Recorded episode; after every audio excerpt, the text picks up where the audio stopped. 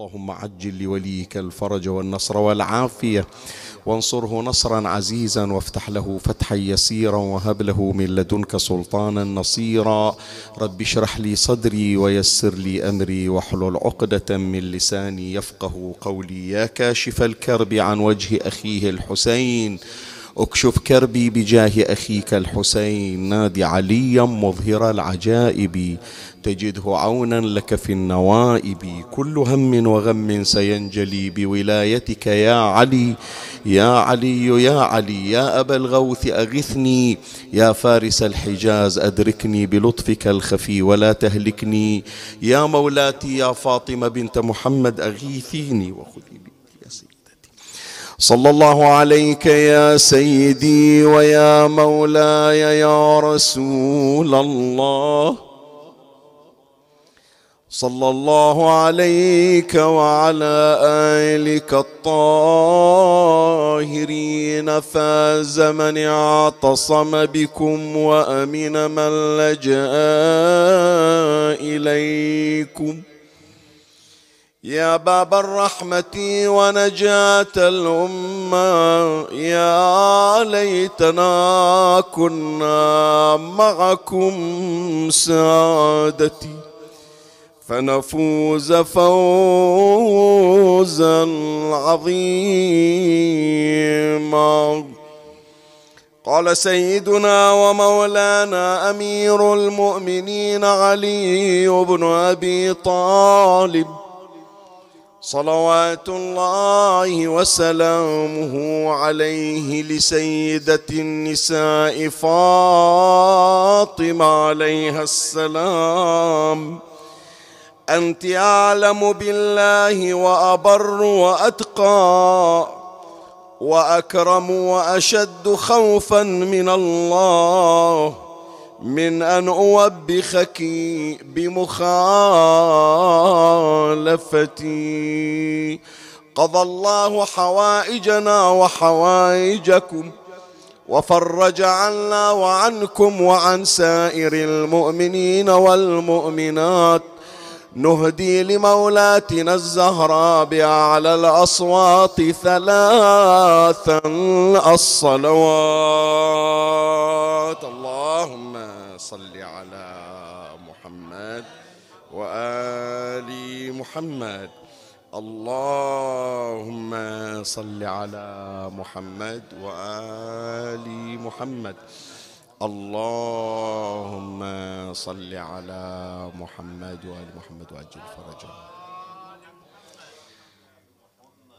هذا المقطع الشريف الذي تلوته على مسامعكم الكريمة والذي أورده العلامة المجلسي أعلى الله مقامه في موسوعته المعروفة ببحار الأنوار في الجزء 43 صفحة 191 هو من المحاورات الأخيرة التي كانت بين الصديقة الزهراء عليها السلام وأمير المؤمنين صلوات الله عليه. يعني واقعا من نقرأ في قصة رحيل الصديقة الزهراء عليها السلام كانت هناك محاورات مؤلمة جدا ومؤثرة في النفس. مع العلم أن ما فيها حديث عن الإصابات والضربات التي تعرضت لها الصديقة الزهراء عليها السلام لكن مجرد كلام مولاتنا فاطمة ووداعها من أمير المؤمنين عليه السلام. وتلقي أمير المؤمنين صلوات الله عليه هذه الكلمات وكيف رد عليها واقعا. هذا في حد ذاته يدمي القلب فضلا عن إجراء الدموع من العين.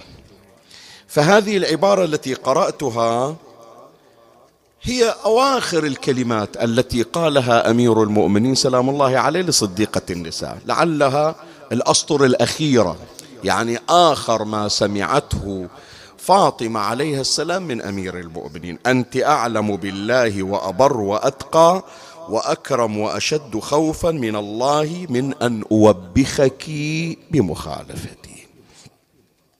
طبعا هذه العبارة فيها دلالتان. الدلالة الأولى أنها شهادة من أمير المؤمنين عليه السلام بأن الصديقة الزهراء عليها السلام هي الأولى في سائر المخلوقات من جنس الإناث إيمانا وورعا وتقواء وكرما وخوفا من الله عز وجل. هذا اللي عبر عنه الإمام بأنه أنت أعلم بالله وأبر وأتقى وأكرم وأشد خوفا. يعني أنت مو إنسانة عادية. ما قال أنت عالمة أنت بارة أنت تقية أنت كريمة أنت خائفة من الله. لا لا لا. جابها بصيغة أفعل تفضيل يعني أنت أفضل الخلق في العلم والتقوى والورع والخوف من الله والكرم وما إلى ذلك. فهذه شهادة من أمير المؤمنين سلام الله عليه. هي دلالة أولى. الدلالة الثانية أكو شيء مهم يا إخواني. هذا أتمنى أنه تحطون عنوان عندكم. نحن بحاجة إلى تقييم علوي أمام الله عز وجل.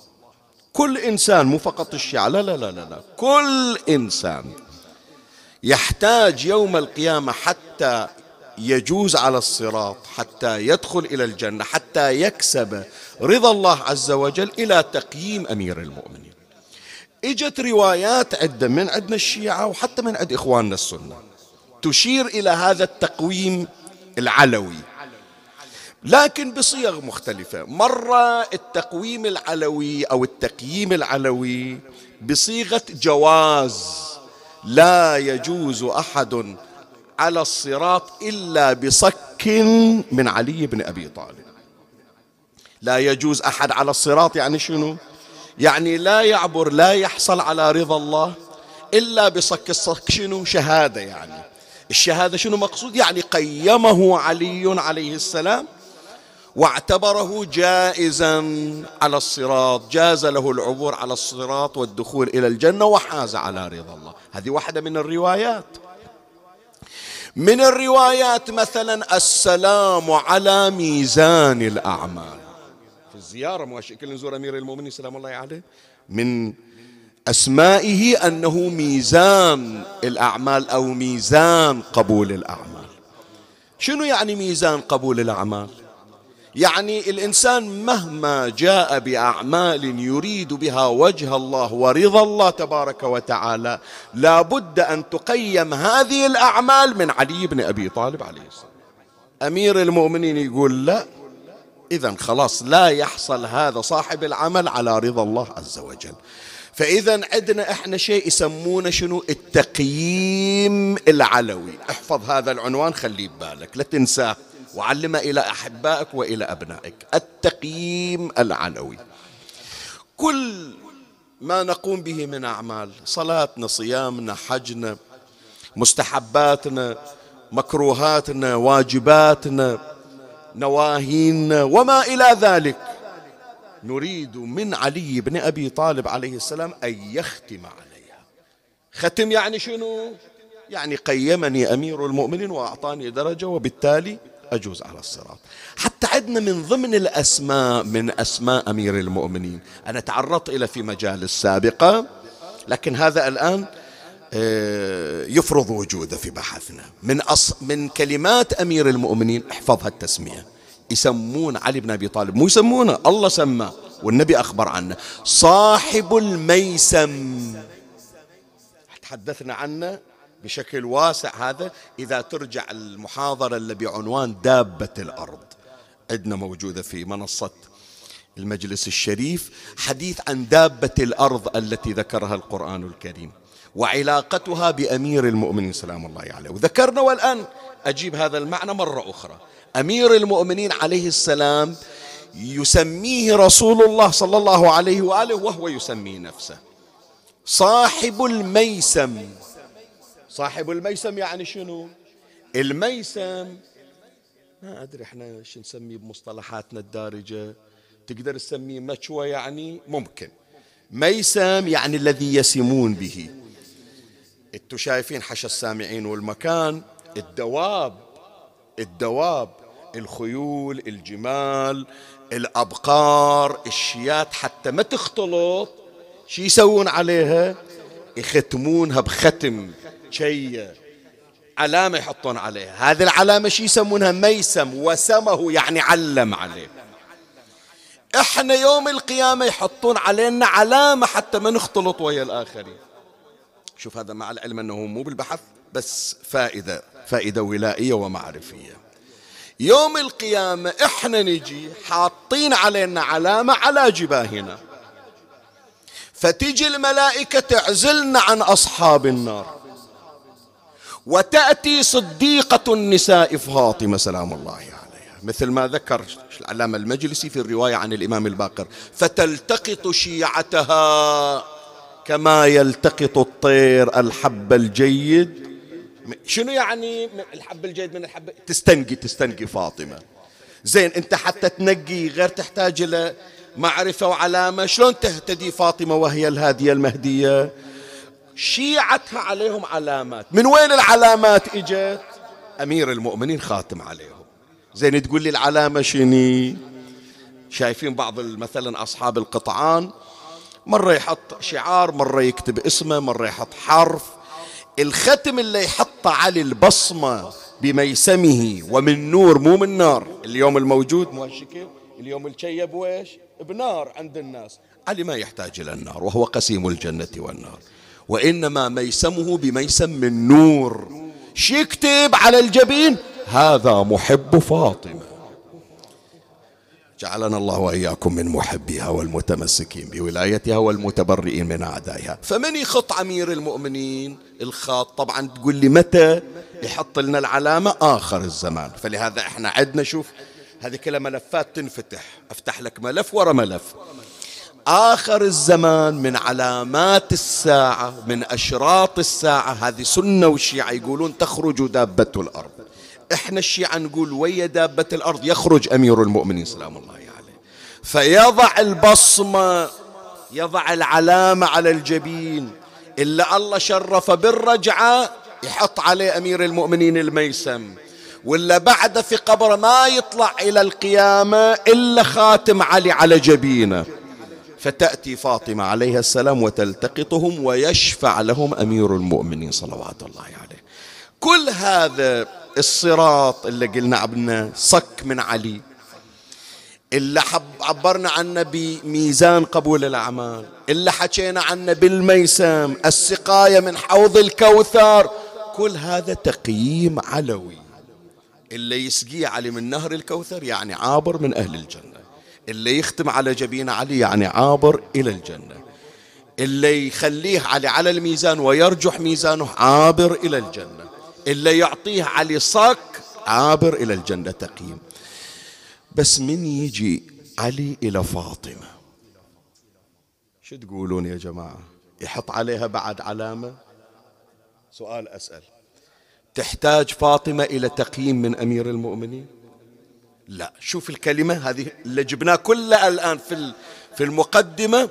نرجع إلى الحديث. أنت أعلم بالله وأبر وأتقى وأكرم وأشد خوفا من الله من أن أوبخك بمخالفتي. يعني فاطمة أنت تجاوزت مرحلة التقييم العلوي.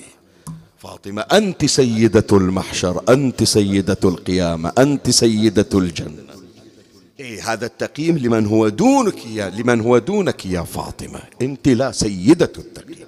فهذه من دلالات الحديث الشريف الذي تلوته على مسامعكم. واقعا يا أحبتي هذا الحديث وغيره من الأحاديث من ضمن الأحاديث التي تحدث فيها الأئمة المعصومون عن سيدتنا فاطمة عليه السلام. شوف جنابك من تجي إلى أحاديث المعصومين. أكو موسوعات تناولت أحاديث المعصومين عليه السلام مثلا تحف العقول للحراني موسوعة الكلمة للسيد حسن الشيرازي رضوان الله عليه العلامة المجلسي طبعا في بحار الأنوار شيخ عبد الله بن نور الدين البحراني في عوالم العلم وغيرهم. خلوا كل معصوم أحاديثه. من تجي تقرأ في أحاديث المعصومين. احفظ هالكلمة كل معصوم تحدث عن الصديقة الزهراء عليه السلام.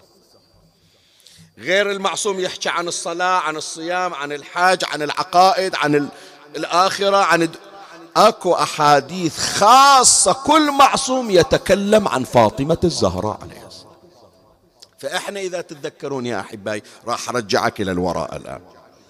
إحنا من ليلة شهادة الصديقة الزهراء سلام الله عليها. يعني الآن أسبوعين مضت. كنا نتحدث عن مقامات السيدة الزهراء عليها السلام في الأحاديث الشريفة. ليلة شهادة مولاتنا فاطمة عليها السلام إذا تتذكرون أسوي مجرد إنعاش للذاكرة. ليلة شهادة الزهراء عليها السلام تحدثنا عن السيدة فاطمة الزهراء في الأحاديث القدسية وقلنا الأحاديث القدسية يعني الأحاديث التي رواها الأنبياء. كلام ربنا. قلنا بأن الله كان يتكلم عن فاطمة ويخبر الأنبياء عن فاطمة. وذكرنا هذا في ليلة شهادة الزهراء عليه السلام. يوم شهادة الزهراء يوم 13 جماد الأولى تحدثنا عن السيدة فاطمة الزهراء في الأحاديث النبوية. ماذا قال أبوها النبي صلى الله عليه وآله في حقها؟ وذكرنا ذلك بما لا مزيد عليه. على مدى عشر ليالي. اللي كانوا يتابعون ولا شرفونا في الحضور في حسينية أشبال الزهراء في منطقة راس رمان. عشر ليالي نتكلم ماذا قال القرآن عن فاطمة الزهراء عليه السلام. فالليلة المحاضرة الثالثة عشرة وهي مسك الختام باعتبار إحنا بعدنا في الموسم الفاطمي ورا ليلتين شهادة مولاتنا الزهراء عليها السلام. في الرواية الثالثة رواية الخمسة وتسعين يوم. فإحنا نريد نختم بحثنا وموسوعتنا وسلسلتنا بالصديقة الزهراء عليه السلام في أحاديث المعصومين. ماذا قال الأئمة المعصومون عن سيدة النساء فاطمة؟ فبحثي هذه الليلة بعنوان السيدة فاطمة الزهراء عليها السلام في أحاديث المعصومين وأشير إلى أربعة من المعصومين عليهم السلام ونش ونشير إلى ما قالوا في حق سيدتنا الزهراء عليه السلام. هذا بحثي لهذه الليلة فيما تبقى عندي من وقت ومن الله أستمد العون والتوفيق ومن مولاي أبي الفضل العباس المدد ومنكم ألتمس الدعاء وثلاثا بأعلى الأصوات. صلوا على محمد وآل محمد.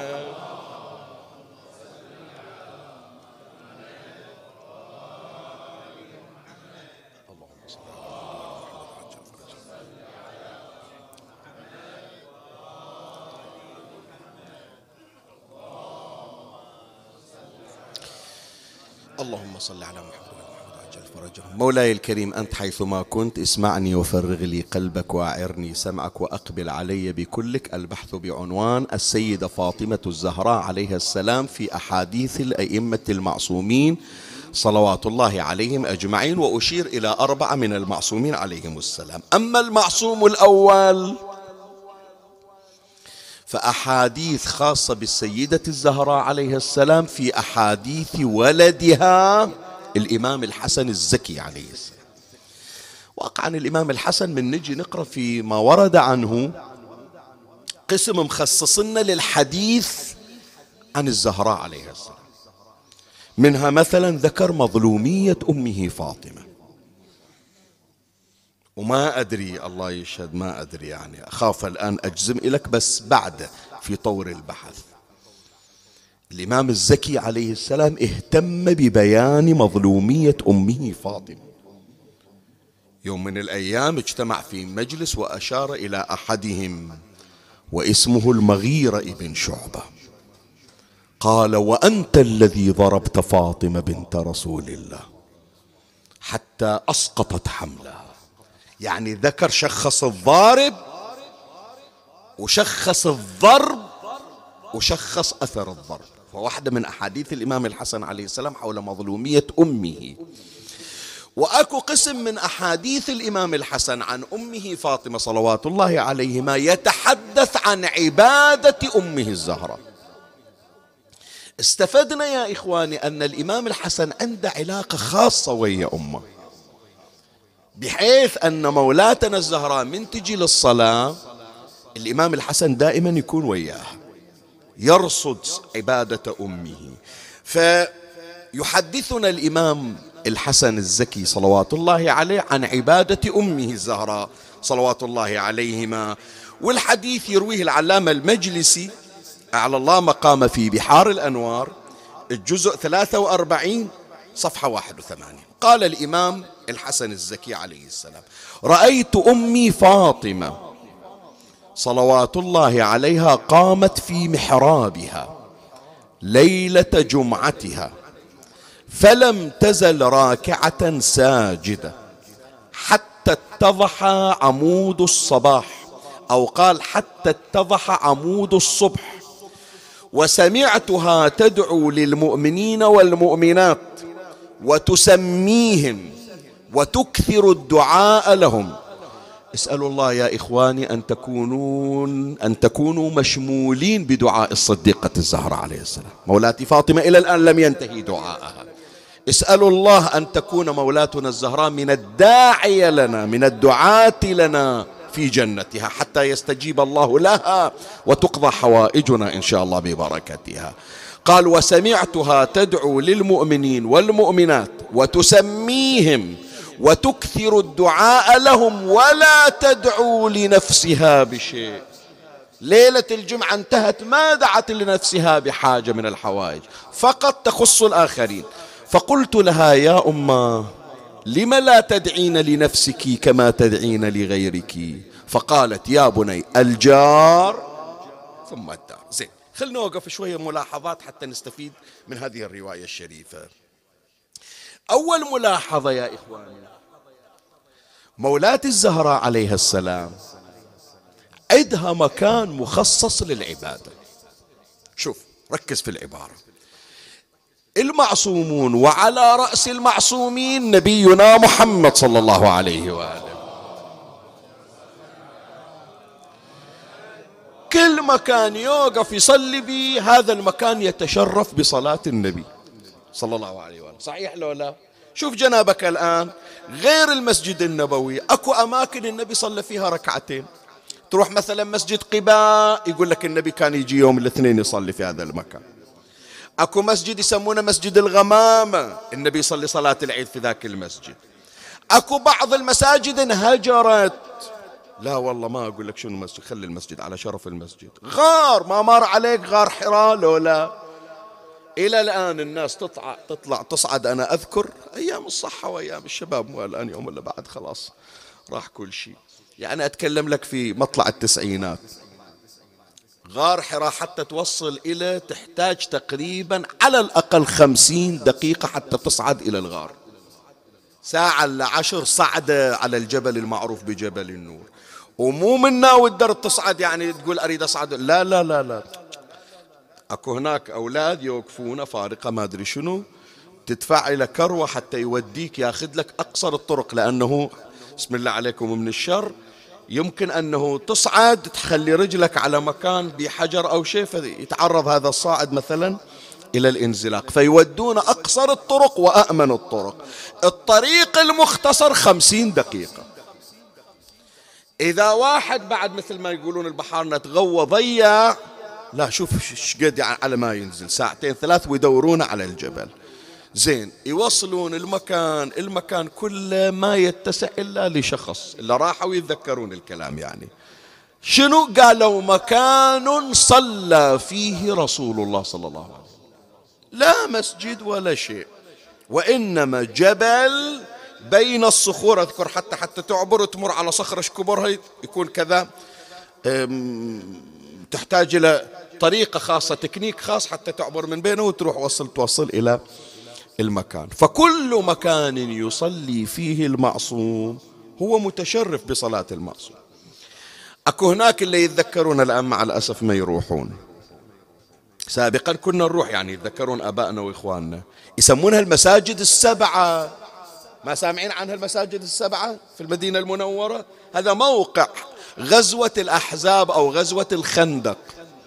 المساجد السبعة مسجد إلى النبي صلى الله عليه وآله يسمونه مسجد الفتح مسجد إلى سلمان الفارسي مسجد لأمير المؤمنين مسجد لفاطمة الزهراء عليها السلام.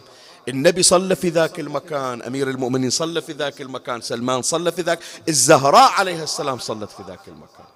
هو بعد ما إجت مولاة الزهراء مرة ثانية مكان صلت فيه يمكن فريضة واحدة أو يمكن ركعتين. المكان إلى الآن معلم فالأماكن تتشرف بالمعصومين. لكن مع ذلك مولاتي الزهراء عليه السلام كل مكان تصلي فيه في البيت هو مقدس بس تخصص إلها مكان لصلاتها. هذا منين؟ استوحينا واستفدنا من عنده؟ من كلمة الإمام الحسن عليه السلام. رأيت أمي فاطمة قامت في محرابها. عندها مكان خاص للصلاة. وهذا مطلوب من عندنا يا أحبائي. شباب شوية اسمعوني يعني. انت يمكن تصلي بأي مكان ببيتك غرفة النوم بالصالة بالديوانية بأي مكان. بس خصص إلك موضع. خصص إلك موضع. ومن تخصص المكان شوف بكيفك انت بأي مكان. احرص على نظافته احرص على طهارته. تعرف فايدته هذا شنو؟ المكان اللي تخصصه للصلاة تعرف فايدته شنو لو لا؟ فايدته في الدنيا اسم الله عليك من الشر. لو تتمرض وودونك إلى تستفيد من المكان بأنه يكون سبب في شفائك أو تعجيل شفائك. ولهذا بعض الروايات عندنا بأنه المريض ينقل إلى محراب صلاته أو إلى موضع صلاته. يخف عليه الوجع. هذا من أثار المكان اللي صلى. في الروايات عندنا المحتضر إذا واحد إجا مثلا نزع الموت حتى يسهل عليه الله خروج الروح من الجسد يقولون ودوه إلى محراب صلاته. الموت يكون هين عليه وقانا الله وإياكم تلك اللحظة لحظة خروجنا. اللهم إنا نسألك الراحة عند الموت والمغفرة بعد الموت والعفو عند الحساب. زين حتى بعد الموت هذا المكان اللي خصصته إلى أثر. النبي صلى الله عليه وآله يقول وبكت عليه بقاع الأرض التي كان يعبد الله فيها. شالوه دفنوه ودوه المقبرة خلاص بعد. بس المكان اللي يصلي به السجادة اللي مخلينها هذا المحل يحن إليه. أكو ملك يستغفر له في ذلك الموضع. فمولاة الزهراء عليه السلام عندها مكان مخصص للعبادة. أشار إليه الإمام الحسن عليه السلام. بعد مولاتنا الزهراء عليه السلام عندها أوقات خاصة. هذه جرعة العبادة فيها أكثر من أي وقت آخر مع العلم أنها العابدة. لكن من تجي هالليالي عبادة الزهرة تصير مضاعفة. مثلا في الروايات عندنا إذا جاء شهر رمضان مولاتنا الزهراء عليها السلام تقلل الطعام على أولادها. زين أنا سؤال أسأل. انتظر من عندك ترد علي. إيش تتصورون يعني ليلة القدر الحسن والحسين ينامون عن صلاة الليل وعن إحياء ليلة القدر؟ شو تقولون؟ أكو احتمال؟ لا ولا ولا ذرة. زين بعد في الروايات أنها تقلل الطعام شنو يأكلون كثير يعني أهل البيت بحيث يصيدهم تخمة وينامون عن الصلاة؟ زين هو أكلهم قرص من شعير تمام لو لا؟ بس مولاة الزهراء عليه السلام تقول لا هاي الليالي ليالي استثنائية. إحنا أهل عبادة في كل أوقاتنا. لكن نعطي درس إلى شيعتنا بأن هالليالي ليالي استثنائية خصوصا شهر رمضان. الإمام الحسن عليه السلام أعيد لك الشطر الأول من الرواية رأيت أمي فاطمة قامت في محرابها. ركز في العبارة ليلة جمعتها. ما يقولون المفروض ليلة جمعتها. رأيتها قامت في محرابها ليلة شنو؟ ليلة الجمعة. صحيح لو لا؟ ليش قال ليلة جمعتها؟ الإمام الحسن يقول لا هي ليلة أم حسين هذه. هي الليلة عندها فاطمة شغل خاص.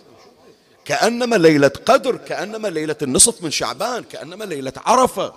فلهذا يا إخواني هي دعوة. دعوة شوف الشياطين شلون قاعدين يلعبون علينا. ليالي الجمع عادة اللي يسمونها الويكند الشيطان ينشط فيها. صحيح لو لا؟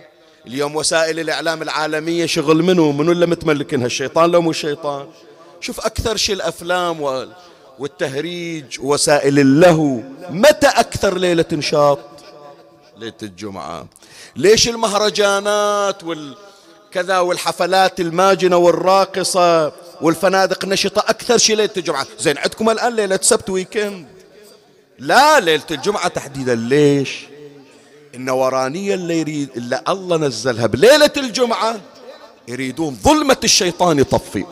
يريدون أن يطفئوا نور الله بأفا بس لا مولاة الزهرة تقول هي ليلتنا شيعتنا يهتمون بها. والحمد لله الذي وفقنا يا إخواني. الحمد لله رب العالمين. تعال شوف الليلة حتى لو مضيع أنت. ليلة الجمعة تبين من تسمع دعاكم اللي اشتغل. اي لا تعرف هي الليلة مميزة عند شيعة أهل البيت. هنيالكم أهل العراق تذكرون إن شاء الله ما تنسونا الكل هذه ماخذينها من آبائكم وأجدادكم. من عصرية الخميس وين؟ قال كربلاء ليلة الجمعة. جعلنا الله وإياكم من الزائرين إن شاء الله. فهي وحدة من الإشارات عدها ليلة مخصصة للعبادة المميزة. مولاتنا فاطمة ليلة الجمعة. بعد. ليالي الزهرة هذه. الإمام الحسن عليه السلام يقول أمي فاطمة ناكرة لذاتها. وذات فاطمة أقدس الذوات. جبرائيل يقول للنبي تهيأ لتحفة رب العالمين. تحفة رب العالمين. لا ذات كذات فاطمة حوراء إنسية. ما حد قالوا عنها حوراء إنسية إلا فاطمة. والحوراء الإنسية يعني منزهة من كل عيب ودنس. ويطهركم شنو؟ تطهيرا. لكن أقدس ذات من تجي ليلة الجمعة ما تذكر نفسها. تذكر هذا الحقير صاحب الذنوب الملوث بالمعاصي. شوف من يقول للإمام الحسن عليه السلام وسمعتها تدعو للمؤمنين والمؤمنات وتسميهم. وتكثر الد... زين المؤمنين والمؤمنات عمي ذولا مو أنبياء مو أوصياء يمكن عندهم معاصي وذنوب. بس تشتغل عليهم الزهرة ما تضيعهم. إحنا يا إخواني في مثل هالليالي إن شاء الله مولاتنا فاطمة تدعو لنا. واحد يقول من أكون حتى تدعو لي فاطمة؟ إيه. أنا بحاجة إلى طهارة وإلى تطهير.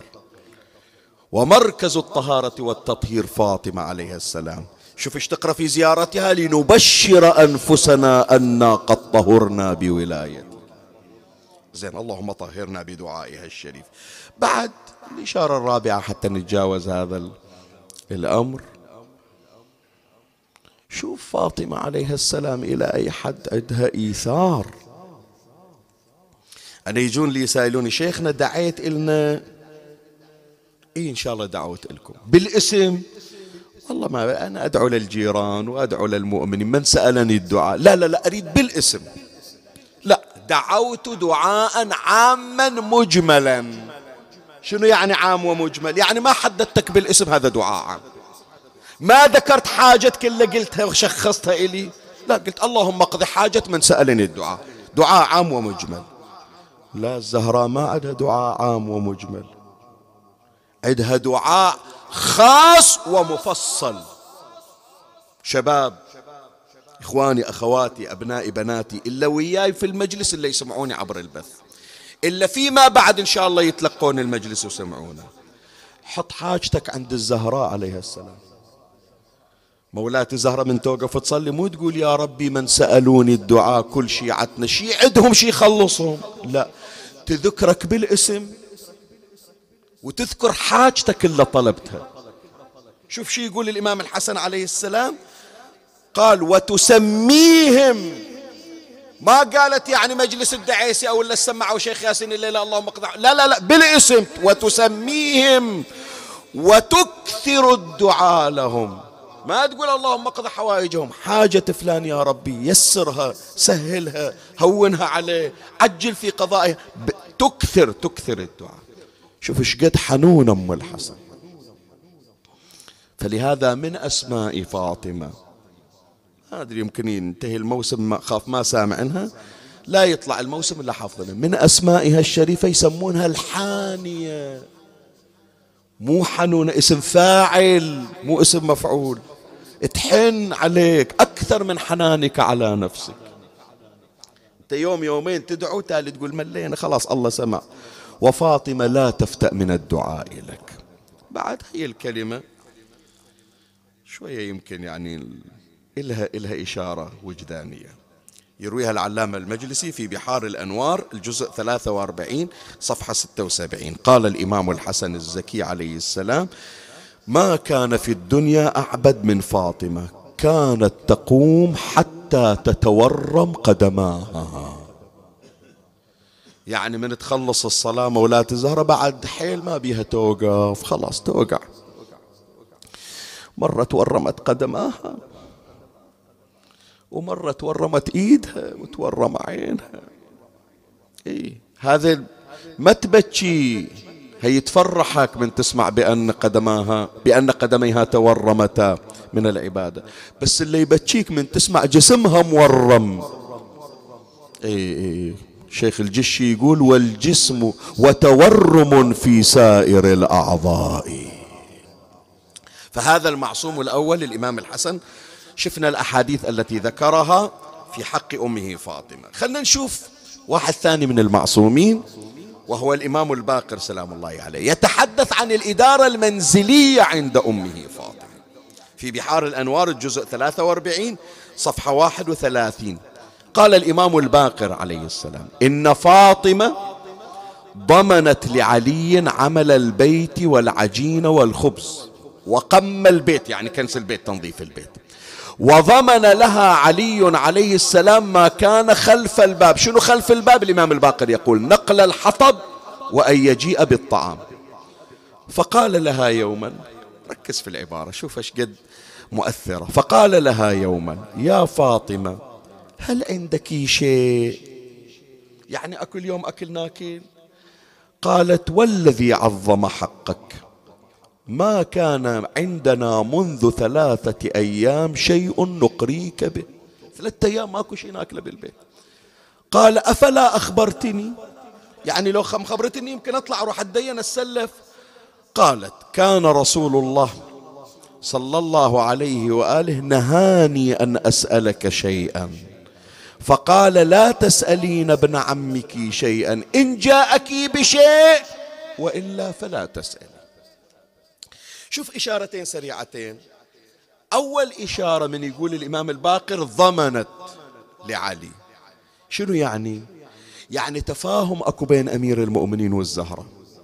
من أول ساعة زواج بينهما فاطمة شلون تريدين البيت يمشي؟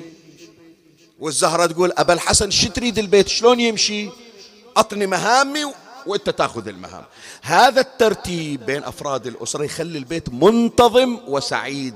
خالي من المشاكل. هذه إشارة أولى. إشارة ثانية. يا ريت تنسمع بالقلب مو بالأذن. يا إخواني القضية إحنا مو جايين الدكان.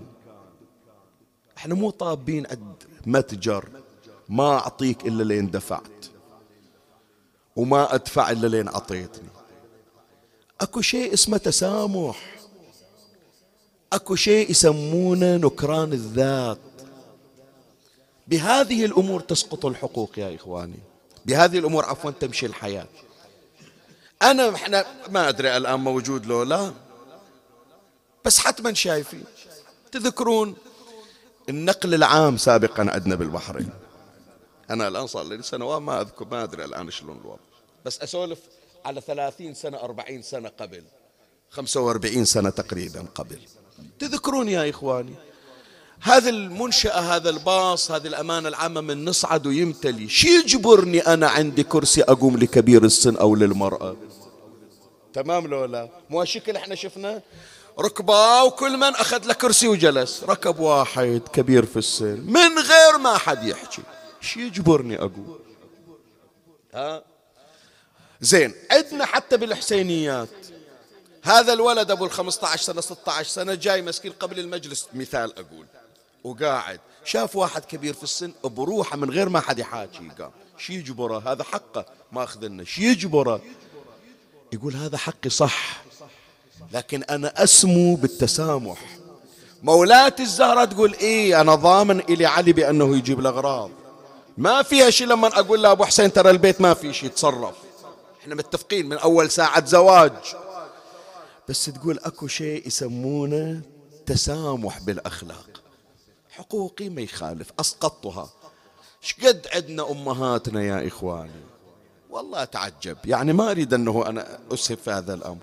بس أنا أحن لتلك الأيام. يا إخوان آبائنا وأمهاتنا وأجدادنا وجداتنا تزوجوا في أيام فقر. وهذا يلا دبر إلها يمكن محبس أو معضد. يوم اللي يكسر البيت ما يحتاج بعد تستأذن راحت باعت ذهبها وشالت مهرها. صحيح لو لا؟ أنا ما أسولف لك عن بيت أو اثنين أتكلم لك عن طابع عام. وما عندها شيء زين هذا ذهب مالك أنت صوغة هذه مالتك. هذه مثل ما يقولون شبكة العرس مالت. قالت بيتنا هذا ما ما صارفت لنا مضيعتنا صارفت لنا على بيتي. ولا أخلي زوجي مديدة إلى الغريب وأنا موجودة. صحيح لو لا؟ لا اليوم عمي تعال شوف. من الطرفين طبعا. الزوج ما يقول بأنه لا والله أنا دفعت أنت دافع لنفسك مو دافع لغريب أنت الغريب ما تعايره وتقول له أنا جبت لك ماي واشتريت لك أكل. الغريب تستحي هذول أقرب أقرب الناس لك. خيركم خيركم لأهله وأنا خيركم لأهله زين هذا المعصوم الثاني الإمام الباقر عليه السلام يتكلم عن الإدارة المنزلية. لأمه فاطمة. أختصر في دقائق يسيرة أقل من خمس. المعصوم الثالث. الإمام الصادق عليه السلام. يتحدث عن علم أمه فاطمة. وأنه مرجع يرجع إليه. ما تسمع الإمام الصادق لو لا من يقول لك المذهب الجعفري المدرسة الصادقية. ترى واحد من مصادر علم الإمام الصادق. علم أمه فاطمة الزهراء. الرواية يرويها العلامة المجلسي في بحار الأنوار الجزء 26 صفحة 155 الإمام الصادق يحكي ويا صاحبه فضيل يقول له يا فضيل أتدري في أي شيء كنت أنظر فيه قبل؟ تدري قاعد أراجع البارحة بشنو يعني؟ قال قلت لا. قال كنت أنظر في كتاب فاطمة عليها السلام. فليس ملك يملك إلا وفيه مكتوب اسمه واسم أبيه فما وجدت لولد الحسن فيه شيئا. أكو واحد آنذاك يسمونه محمد ابن عبد الله بن الحسن. هذا كان طالع بثورة والناس يقولون خلاص باكر الحكم راح يصير لأولاد الحسن. الإمام الصادق قال لهم البارحة أنا قاعد أراجع بكتاب أمي فاطمة مصحف فاطمة. كل واحد يحكم مسجل اسمه. ما شفت اسمه مسجل. فإذا تسمع الإمام الصادق في علومه ترى واحد من مصادر علم الإمام الصادق ومن المراجع التي يرجع إليها علم جدته فاطمة. الحديث الرابع للمعصوم الرابع السيدة فاطمة الزهراء في أحاديث أمير المؤمنين سلام الله وهل هناك أعرف بفاطمة من زوجها وشريك حياتها؟ لا والله ما أحد عرف فاطمة كعلي. دخلنا نشوف أمير المؤمنين من يسولف عن الزهرة. شي يقول عنها؟ أمير المؤمنين يقول أكو زوجات صالحات لكن ماكو زوجة نموذجية كفاطمة الزهراء عليها السلام حتى أشرف الخلق وهو رسول الله محمد صلى الله عليه وآله. حصل زوجات صالحات كاملات حصل خديجة حصل أم سلمة حصل ميمونة حصل زوجات صالحات لكن ما صار عند النبي زوجة بقامة ابنته فاطمة الزهراء سيدة نساء العالمين من الأولين سيدة حتى على أمها خديجة. فشوف الإمام أمير المؤمنين من يوصف زوجته النموذجية شي يقول؟ الرواية في بحار الأنوار الجزء 43 صفحة 134 قال فوالله ما أغضبتها ولا أكرهتها على أمر حتى قبضها الله عز وجل. ولا أغضبتني ولا عصت لي أمرا ولقد كنت أنظر إليها فتنكشف عني الهموم والأحزان. واليوم اللي قلبي مليان بس أشوف وجه فاطمة. تزهر الدنيا بنور الزهرة ماكو بالدنيا بعد لا جابت ولا بتجيب. لا جابت ولا بتجيب. الزمن رحم الدنيا جاء بفاطمة واحدة. ولا يأتي بفاطمة غيرها حتى بتها زينب على مقام زينب لا تصل إلى فلهذا يسمونها معصومة الصغرى. يسمونها م... ليش؟ حتى يفرقون عن المعصومة الكبرى وهي أمها فاطمة. وقال أمير المؤمنين مرة من المرات يصف زوجته. يقول ليش هي زوجة نموذجية؟ لأن بها صفات ما موجودة إلا في فاطمة. يقول لعمار ابن ياسر يرويها هذه الرواية الشيخ الطريحي على الله مقامه في المنتخب. قال يا عمار حط بالك وياي. هذا آخر حديث ختام مجلسنا. يا عمار لما فقدت رسول الله صلى الله عليه وآله كانت فاطمة الزهراء هي الخلف منه. رسول الله ما يتعوض. رسول الله ليس له شبيه. بس فاطمة من تمشي كأن رسول الله يمشي. كانت فاطمة الزهراء هي الخلف منه والعوض عنه. وكانت صلوات الله عليها إذا نطقت ملأت سمعي بكلامه. من تسولف فاطمة مو فاطمة اللي تحكي. رسول الله اللي يحكي. وكانت صلوات الله عليها إذا نطقت ملأت سمعي بكلامه. وإذا مشت حكت كريم قوامه. مشيتها مشيت أبوها رسول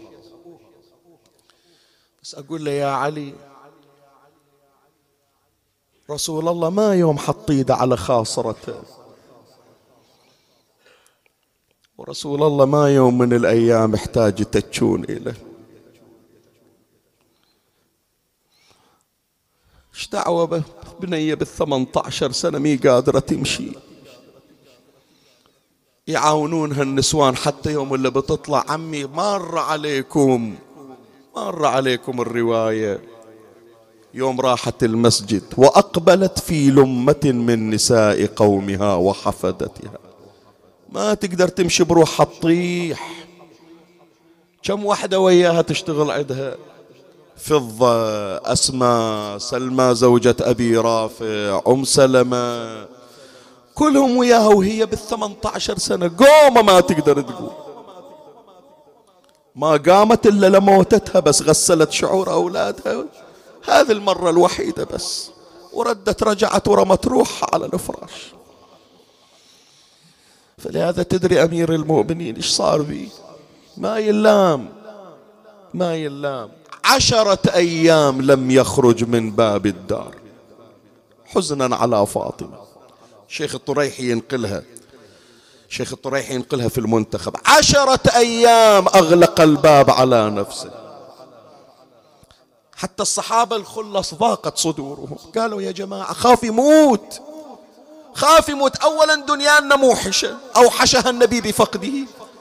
وأوحشتها فاطمة برحيلها. والآن علي محتجب عنا الثانية خايفين عليه يموت عند أيتام صغار. شخانة الصاحب إذا ما وقف ويا صاحبه زي شو تسوي؟ قالوا واحد من عندكم يروح يحكي وياه. خله يطلع يجي يقعد ويانا عمار قال أنا أروح. ما تروحون؟ أنا أروح. فقام عمار وجاء إلى بيت أمير المؤمنين. دق الباب فضة عند الباب. منو؟ قال عمار يا فضة. قالت وينك يا عمار؟ تعال اقعد وياه خاف يموت راحت فاطمة وخايفين علي يروح وياها. من وين يكسر خاطرنا؟ نفسي على زفراتها محبوسة. يا ليتها خرجت معزة يدعي على روحها بالموت. خايفين يوم ما نجي وإذا علي مات على فراشه تعال وياه. يقول عمار فتحت الباب ودخلت إلى الدار فرأيت عليا جالسا والحسن والحسين إلى جنبه وعلي يبكي والحسنان يبكيان عشرة أيام ظل مغلق عليه الباب. يلا عمي حضر قلبك.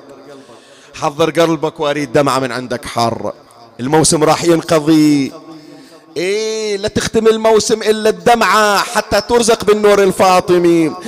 عشرة أيام ظل مغلج عليه الباب ما يطلع قلبه من المصايب ذا.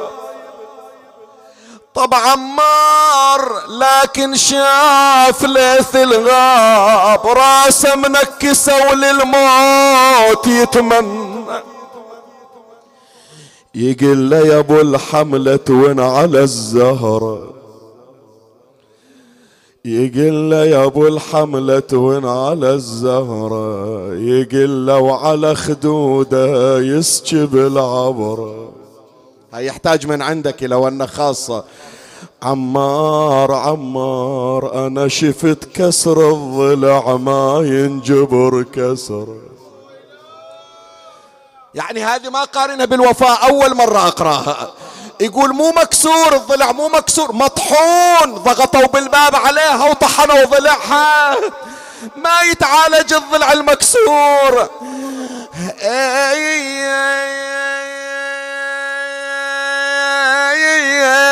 شفت كسر الضلع ما ينجبر كسره. على المغسل يا عمار وجذب ون هذه الدمعة ذرفناها على المدينة. خلي أوديك إلى مكان ثاني يحتاج من عندك إلى دمعة ثانية. ضلع واحد يشوفه وتجري دموع ريت يشوف ذاك الرضة ضلوع أبو حسين ضلع واحد خلاك تون عشرة أيام. لو حاضر بكربلاء إيش راح تسوي بروحك يا علي. ضلع واحد يشوفه وتجري دموعه. تقرأ البيت لو لا ريت يشوف ذاك الرضة ضلوعه. خيول العدا وصي وزينب صاحت بلوعه. من شافت أخوها الخيل داصن أربعين حافر تصعد وتنزل على الحسين. يقولون يوم إجوا إلى الكوفة العشرة الخيالة وقفوا قدام ابن زياد يقولون نحن طحنا الصدر بعد الظهر. ما قالوا كسرناه طحناه ما مشينا عنه. ما وخرت الخيل إلا عقب ما طحنت الأضلاع. وزينب واقفة يا خويا فوق صاويبك يرضوك. يرضوك ولا راعوا شرف جدك ولا أبوك.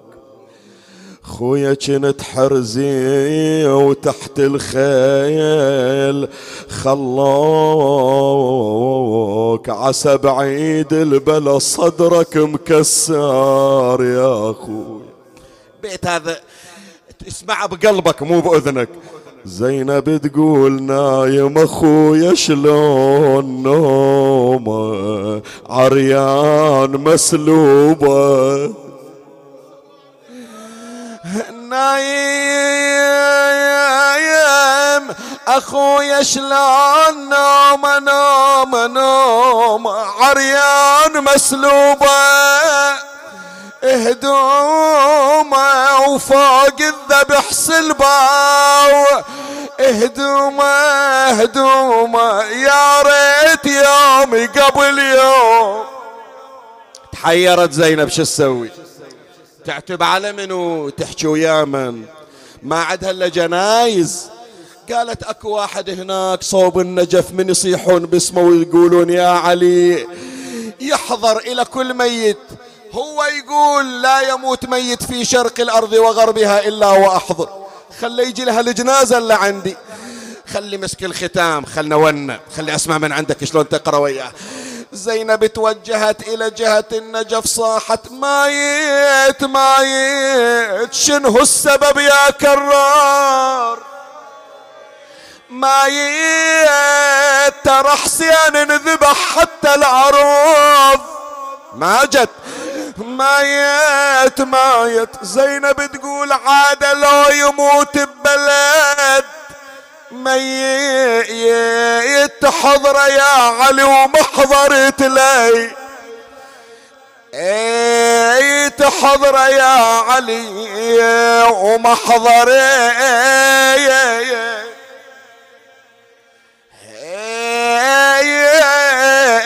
ايت لي المجلس مكتفي بياض على وجوهكم. ولا نقص شيء من ليالي شهادة الزهراء دمعة وحن وتأثر. بس اللي يسمعون خصوصا من أحبائنا في العراق يقولون هذا الطور البحراني ننتظره من عندكم. بيت واحد بنية قضاء الحوائج. يحضر لك علي إن شاء الله بمشكلاتك وحلها حلال المشاكل. بس واحد يرد على الثاني. عجل يا داح الباب يا منجي السفين. يا مغسل الهاد النبي غسل ولي. عفي عليك. ارفع صوتك وياي. يا مغسل الهاد النبي خير البري من أرض النجف عجل تعال الغار. أحسنت. غسل ضلوعي انكسرتها العوجي إي صدره يا أخوي أبويا بالحوافر كاسرين لا يذبح الكبش حتى يروى من ظمأ ويذبح ابن رسول الله. اللهم صل على محمد وآل محمد. ارفعوا أيديكم بالدعاء يا إخواني. لحوائج إمامنا صاحب الأمر لحوائجكم لحوائج إخواننا المؤمنين ممن سألون الدعاء. إلهي بفاطمة وأبيها وبعلها وبنيها والسر المستودع فيها عدد ما أحاط به علمك وأحصاه كتابك. اقض حوائجنا يا قاضي الحاجات يا مجيب الدعوات يا سامع الشكايات. اسمع لنا واستجب يا الله. اللهم فرج عن إخواننا في غزة وفلسطين واشف مرضانا ومرضى المؤمنين واقض حوائجنا يا رب العالمين. عجل اللهم فرج إمامنا صاحب العصر والزمان. شرفنا برؤيته وارزقنا شرف خدمته. ترحم على أمواتنا وأموات الباذلين والمؤمنين وسائر الموتى من شيعة علي ومحبي فاطمة. سيما من لا يذكره ذاكر ولا يترحم عليه مترحم. ترحموا على روح خادم الحسين سيد محمد باقر الفالي. اسأل الله له الرحمة ولخدام أبي عبد الله الحسين جميعا. وأوصل لهم جميعا يا ربي ثواب هذا المجلس الشريف. وبلغهم ثواب الفاتحة مع الصلوات.